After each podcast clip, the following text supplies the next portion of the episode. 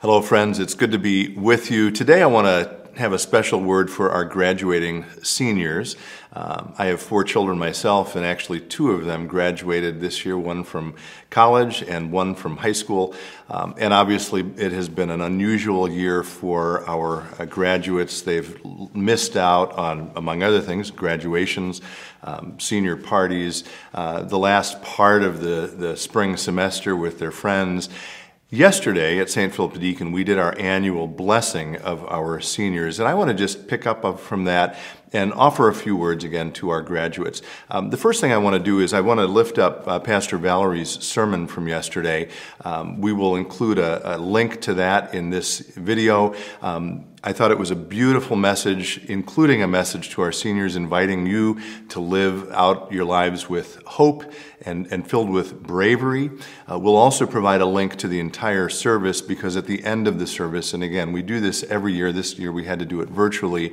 Uh, we offer a blessing for our seniors. If you didn't have a chance to uh, watch that or to see it or to participate in it, I'd encourage you, even if you don't want to watch the whole service, to go to the end of it and hear a blessing from Justin Delighton, our high school uh, director of ministry here. So I want to say, though, a, a few words to our seniors ourselves. And I sort of put these under the umbrella of, I believe that God invites us uh, in this life to live our life as an adventure. Uh, that God I- extends to us, that gives us the opportunity to go out on. And a few points about that. Uh, the first is, I do believe that God is inviting each and every one of you to a particular adventure, to a particular calling, or a vocation is the technical term we would use. Here's the problem, though.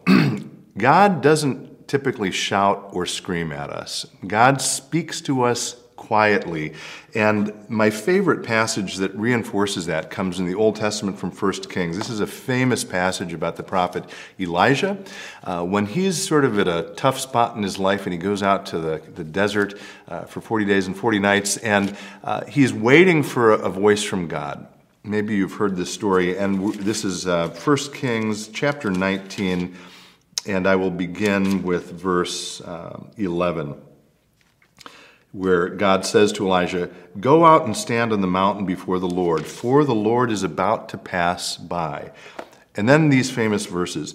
"Now there was a great wind, so strong that it was splitting mountains and breaking rocks in pieces before the Lord. But the Lord was not in the wind. And after the wind, an earthquake. But the Lord was not in the earthquake. And after the earthquake, a fire. But the Lord was not in the fire. And after the fire, a sound of sheer silence." And that's where Elijah heard the voice of God, in the sh- sound of sheer silence, or in some translations it's called a gentle whisper. So that's one challenge for all of us, including you seniors, is that God doesn't shout at us, right? He whispers to us. A problem that compounds that, and I've talked about this before, um, is that the world is a noisy place. So God speaks to us in a whisper, and there's all this other noise around us. And one of the places I love that reinforces this is from one of my favorite authors, C S Lewis, um, who wrote in the middle of the twentieth century, so a long time ago, before smartphones and uh, Instagram and Snapchat and TikTok and whatever the cool people are watching today, all the way back in the middle of the twentieth century when all they had was a radio. C S Lewis said, "We live in a world starved for silence." And if we're going to hear a gentle whisper, you need enough silence to hear it.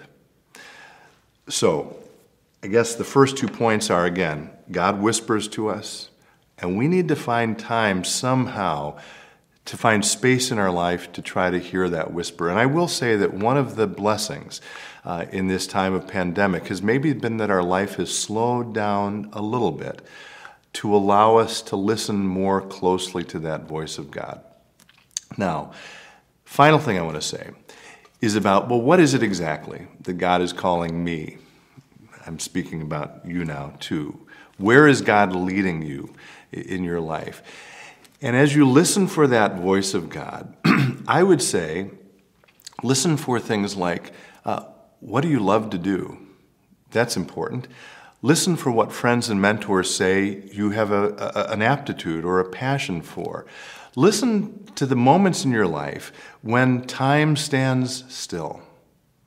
That's a really good sign that you're involved at that moment in something that is God ordained. So pay attention to those things.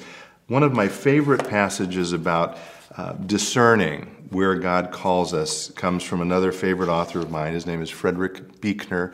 This is in a, a little book called Wishful Thinking, and it's in the um, heading for vocation. Vocation is just a fancy word that means to call. And again, as I've been saying this whole episode, it's God calling you, God speaking to you, God saying to you, I have plans for you, follow me.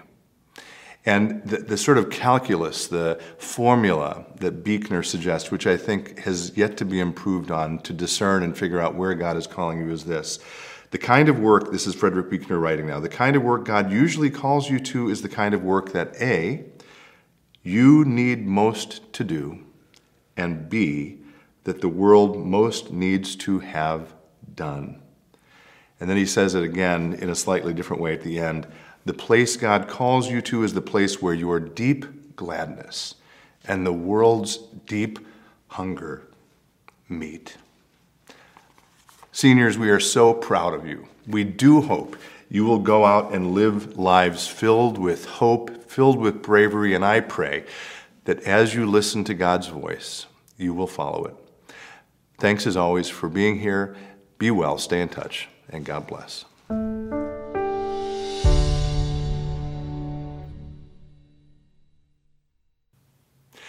Thanks so much for watching this video. If you liked it, I encourage you to share it with others. And as always, please remember to subscribe to this channel. God bless you.